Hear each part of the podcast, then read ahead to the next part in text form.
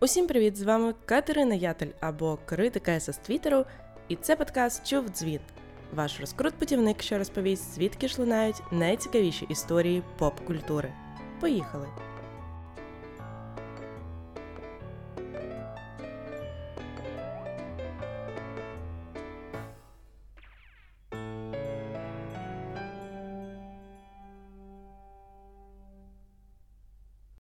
Як ви напевно помітили, я взяла певну перерву між епізодами, тому що хотіла не лише зосередитись на собі, а й трошки переосмислити, яким би я хотіла бачити цей подкаст. І цей brainstorm досі активно триває, тому я не обіцяю, що це прям систематичне повернення подкасту Чудзвін. Але з'явилася новина, яку я просто не могла пропустити, тому ми з вами тут сьогодні і зібралися. На співачку Лізо подають у суд її колишні танцюристки. І там якісь шокуючі подробиці вилізли. Нагадую, що це лише обвинувачення, попереду суд, яда-яда-яда, а значить, діє презумпція невинуватості, але це не завадить нам попліткувати, правда? Отже, що трапилось? Троє колишніх танцюристок Лізо звинуватили її у сексуальних домаганнях, створенні ворожої робочої атмосфери та дискримінації. Вони стверджують, що Лізо звільнила одну з танцюристок через так звану надлишкову вагу, перед тим тривалий час коментувавши її зовнішність. Вони напряму не кажуть, що Лізо казала, що гей, ти товста, але вони кажуть, що було доволі зрозуміло, про що ці коментарі. Крім того, у позові йдеться про расистські коментарі у бік танцюристок і несправедливе ставлення до темношкірих танцюристок у балеті Лізо. Напевно, найбільш шокуючою історією, частиною цього колосального позову є історія про Амстердам як в принципі майже у кожної людини найбільш шокуюча історія зазвичай йде десь з Амстердаму. Принаймні так мене навчив фільм Євротур. Отже, після концерту в Амстердамі група відправилася на традиційне автопаті в один з клубів. Такі вечірки, хоча й не були обов'язковими, але, за словами позивачок, впливало на те, як Лізо ставилося до них потім. Так от авторпаті відбувався у стрип-клубі Бананен Бар, я думаю, це так читається. У клубі Лізо нібито сказала своїм танцюристкам, щоб вони брали участь у шоу, не в сенсі танцювали, а в сенсі ловили фалоімітатори, їли банани, що стирчать з білизни працівників та працівниць клубу, а також торкалися оголених виконавець. І коли одна з танцівниць Лізо відмовилася це зробити, співачка почала тиснути на неї і вимагати доволі безапеляційно, щоб та торкнулася грудей працівниці клубу. Через тиждень приблизно подібний кейс трапився у Парижі, де авторпаті відбувалося в кабаре-барі, де виступають оголені танцюристки. І Лізо тоді сказала, що вона хотіла, щоб її колеги чомусь навчилися у цьому кабаре.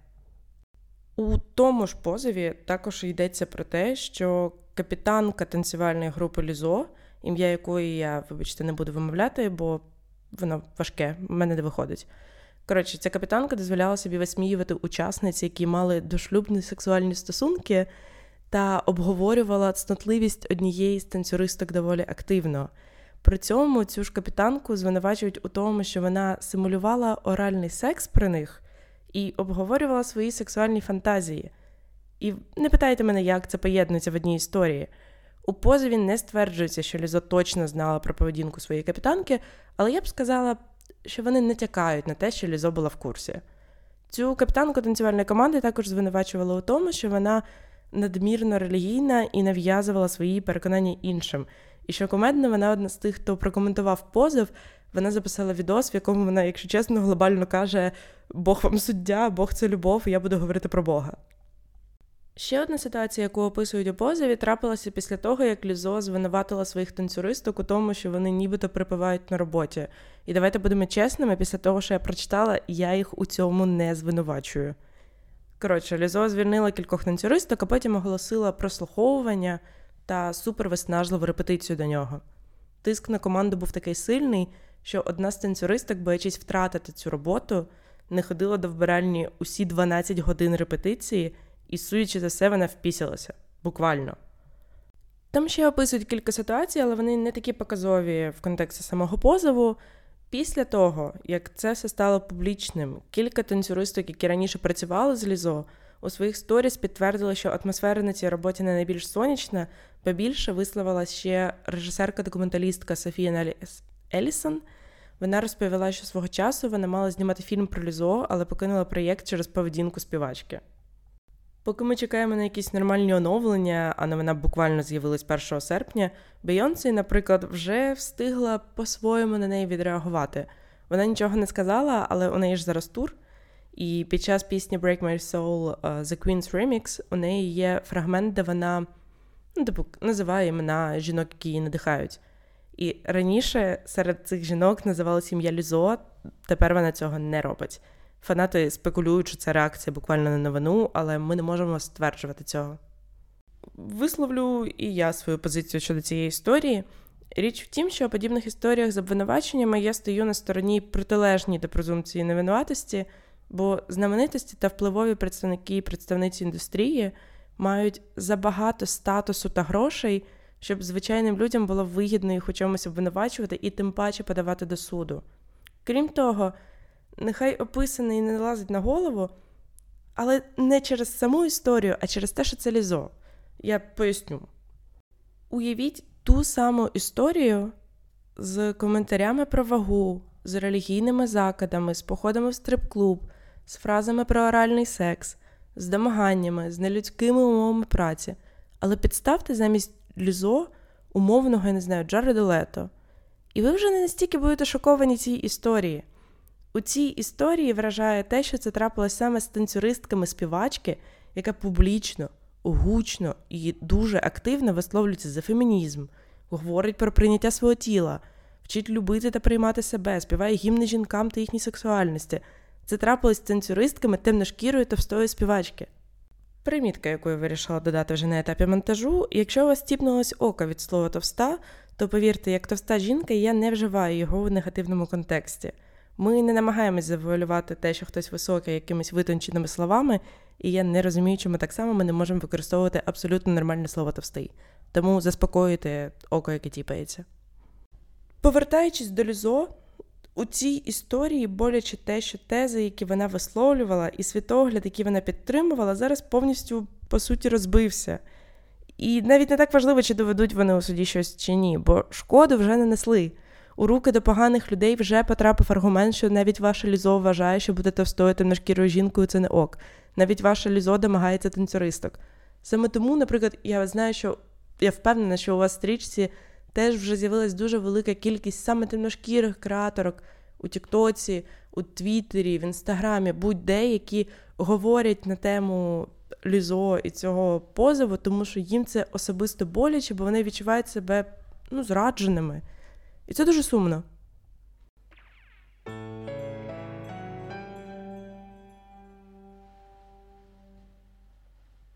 Як ви напевно здогадалися, я б не записувала епізод лише заради Лізо, тому що він був надто короткий. Розповім і про інші гучні події. Однією з важливих тем для обговорення в англомовному сегменті інтернету цього літа стало питання про те, що фанати кидаються речами в артистів, коли вони виступають на сцені. І вам може здатися, що це звучить як абсурдна скарга, але ні. За останній час дуже багато співаків та співачок стали жертвами цієї цього вияву фанатської любові. Я не знаю, як це назвати. Я називаю це тупою поведінкою, але хтось каже, що це фанатська любов.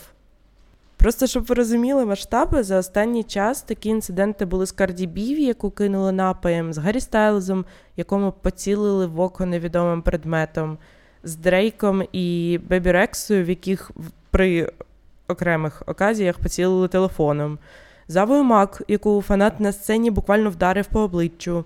Спінг, в яку це моє улюблене, кинули урну з людським прахом, і фанатка сказала, що це її матір.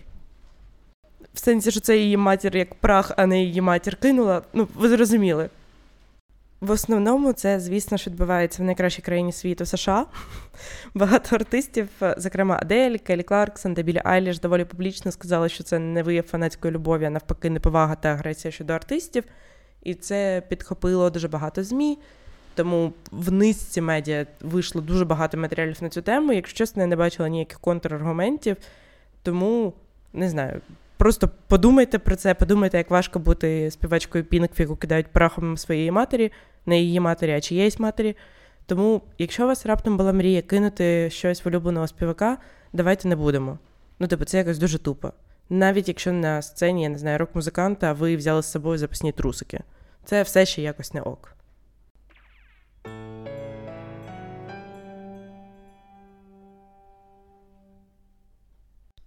Ну що, блок на осмислення ситуації з Лізо закінчено. Повертаємось ще до скандалів. Співачка Доджа Кет нарешті догралася зі своєю неповагою до фанатів. Відстежити, з чого ростуть ноги у цієї історії, дуже важко. Але, судячи за все, почалося все з чуток про її нові стосунки, як це часто буває з будь-якими ситуаціями зі знаменитостями, якщо ви, звісно, не лізо. Я маю визнати, що сумувала за подкастом, бо сумувала за моментами, коли я сміюсь над своїми ж несмішними жартами і так запорюю кілька дублів. Так от, медіа написали, що Доджа Кет почала зустрічатися з блогером та музикантом Джей Сайрусом, якого перед цим звинувачували в емоційному аб'юзі, наскільки я зрозуміла. Коли фанати Доджа Кет почали в коментарях просити її прокоментувати ситуацію, як це часто буває, то співачка буквально сказала їм. Мені пофіг, що ви на мене думаєте, жалюгідні шльондри. За цим послідували її пости в соціальній мережі Трец, існування якої я не визнаю. Там вона, по суті, написала, що її палки прихильники її лякають, вона вжила слово кріпі, і що вони мають жити нормальним життям і знайти роботу, що вона не дуже любить своїх фанатів, що вона точніше не любить своїх фанатів взагалі, бо вона з ними особисто не знайома, як вона може їх любити і що її фанати божевільні, якщо думають, що вони можуть від неї хоч щось вимагати. І ви знаєте, зазвичай, якщо ви слухали попередні епізоди подкасту Човдзвін, ви знаєте, що я говорю про приватність знаменитостей, і що я кажу, що та ж культура папараті це неадекватно, і що фанати дуже часто вимагають від своїх е, кумирів якихось дуже неадекватної відвертості і так далі, і що лізуть на свою справу. Але у цього все ж є певна градація, і Доджа Кет явно говорить про інше, ніж те, про що зазвичай говорю я.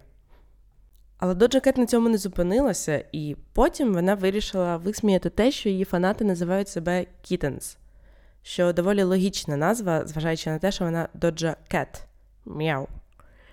І таких інтеракцій була якась кількість між Доджа Кет і фанатами, і тривало це. Ну, насправді, от останній місяць найбільш активно, але це не перший раз, коли Доджа Кет звинувачували в тому, що вона агресивна щодо своїх фанатів. І тепер я вам скажу просто результати цієї історії, бо вони мене справді вразили. Кілька гігантських фан-сторінок, присвячених до Джекет, зокрема у Твіттері, видалилося, а сама співачка втратила понад 500 тисяч підписників в інстаграмі. Це півмільйону за місяць. І статистика показує, що вона втрачала ці тисячі за тисячами саме після кожного контроверсійного посту, який вона публікувала. Пів мільйону за місяць. Я скажу чесно, що я не люблю ні музику до Джакет, ні її публічний образ, але спостерігати за тим, як фанати відвертаються від свого ідола, бо вона поводиться з ними як стерво, це дуже цікаво. І я намагалась згадати ще хоч один подібний випадок, і в мене чесно не вийшло. Тому, якщо ви пам'ятаєте щось таке, не знаю, напишіть е, в коментарях в Твіттері чи в Блускаї. Бо сама по собі ситуація не те, щоб нова. Колись був скандал, наприклад, з Ріаною, коли вона надсміхалася над своєю 16-річною прихильницею. Колись був кейс про те, як Крістіан Бейл доводив до сліз своїх малолітніх фанаток. Віл Фаррелл загалом має репутацію актора, який висміює тих, хто просить у нього автографи. Тобто це не нова історія, коли знаменитості нелюб'язні зі своїми фанатами але ніколи я не можу згадати таких випадків, щоб ці кейси ставали такими гучними чи помітними, щоб ці самі знаменитості втрачали масово підписників або щоб це впливало на їхню роботу. Мені дуже цікаво побачити, як це вплине на майбутні релізи, наприклад, до Джакет, наскільки це вплине на їхню прослуховуваність, популярність, як це вплине на її концерти. Бо півмільйону це дуже велика цифра, це колосальний масштаб людей. Коротше. Ця історія мене дуже інтригує, не можу дочекатись продовження.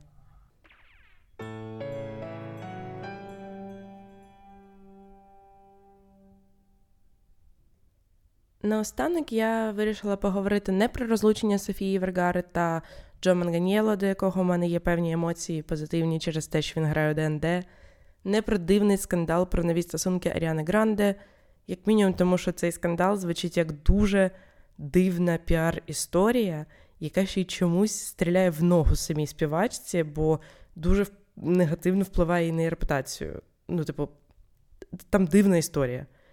І я навіть вирішила говорити не про те, як колишня Джона Гіла розповіла про його маленький список вимог у стосунках і те, як він е, згадує терапію кожен раз, коли свариться. Ні. Всі ці теми я вирішила проігнорувати, тому що вирішила проігнорувати. Натомість я захотіла трошки побомбитися. Я згадала, що український твіттер кілька днів чи тижнів тому носився з фотографіями Рейчел Заглар та Гальгадот, які гратимуть білосніжку і злу королеву у майбутній лайф-адаптації Діснею. І я пам'ятаю, що років 10 тому, коли випускали іншу версію білосніжки з Крістен Стюарт та Шарлі Стерон, яку я п'ять дублів поспіль називаю Шарон Стоун, ця історія була, в принципі, така сама. Люди так само тягали їхні фотки і казали: О, і ця зла королева буде заздрити білосніжці. Наші, та й не тільки наші коментатори демонстрували абсолютне незнання оригінального мультфільму. Я не кажу про казку, я кажу про мультфільм, в якому ротом проговорювали, що зла королева дуже красива жінка, і що красивіша за неї тільки юна білосніжка. І якщо ви згадаєте мультфільм, то зла королева у мультфільмі, поки вона не перетворюється на бабулю, дуже красива жінка. І є цілком тверезе трактування, наприклад, що це історія про старішення і сприйняття старості і про ці ідеали краси, а не про те, що вона просто заздрила, тому що не була гарною.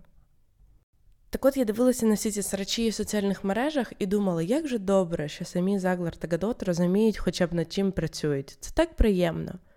А потім я побачила їхнє інтерв'ю, в якому вони говорять про те, що Діснеївська білосніжка дуже застаріла, і те, яку роль там грає головна героїня, що її треба змінювати, і що цю роль треба змінювати, і що її не треба, щоб рятував принц, і бла бла бла. І я так роздратувалася, я почала шукати їхні інші інтерв'ю і зрозуміла, що вони обидві ні разу ні слова хорошого не сказали про першоджерело, яке вони live адаптують. Я знаю, що це не перше джерело, я маю на увазі. Вони адаптують мультфільм, я про це. Мені це одразу нагадало, як Голі Бейлі, яка грала русалоньку, радісно у прес-турі говорила, що вони змінили її персонажку, і що мотивація Ріель тепер не будується на її коханні до хлопця. І отут я, звісно, просто поплила. По-перше, давайте раз і назавжди розставимо крапки над І. Мотивація Ріель ніколи не була побудована суто на чоловічому персонажі. Вона роками збирала колекцію людських речей. Її головна пісня буквально про те, що вона хоче стати частиною світу людей. А кохання там додалось вже зовсім потім. Це було навіть в Діснейському мультфільмі. Це не потрібно було змінювати в лайф-адаптації. Це просто показує, що вони всі або не дуже уважно дивилися мультфільм, або закрили очі на першочерговий меседж мультфільму і такі зараз ми подамо йому під якимось дуже сучасним популярним соусом. По-друге, для того, щоб осучаснити білосніжку, не потрібно з неї викидати ніяких порятунків принцем та кохання. Концепція того, що кохання це не феміністично, дратує навіть мене, людину, яка не дуже хоче в стосунки. Білосніжка у мультфільмі показує себе як доволі проактивну у тому, як вона будує побут у домі з сімома чоловіками із дуже складним характером. Білосніжка у мультфільмі своєю добротою та своїм відкритим серцем може змінити дорослого чоловіка, який жорстокий мисливець, що має її вбити. Для того, щоб осучаснити цей мультфільм, не потрібно відмовлятися від концепції поцілунку щирого кохання і казати, що тепер білосніжка буде проактивною, я не знаю, правителькою. Треба просто трошки краще прописати характери усіх персонажів і перевести акценти, бо сама історія не застаріла. Як я й сказала, навіть конфлікт між злою королевою, яка заздрить юності і красі молодої принцеси, яка має її замінити, це не те, щоб конфлікт, який не цікаво розвивати. Гра престолів побудована на цьому, не лише, але персонажка Серсеї побудована на цьому. Це не застарілий конфлікт.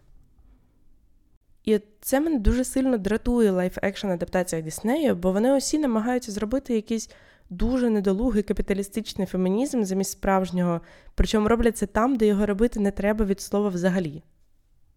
Мені, наприклад, щиро подобалась Малефісента якраз через те, що вони не робили з Аврори якусь диву жінку чи капітанку Марвел, а тому, що нам перевернули історію, спробували розповісти, звідки взялась зла чаклунка.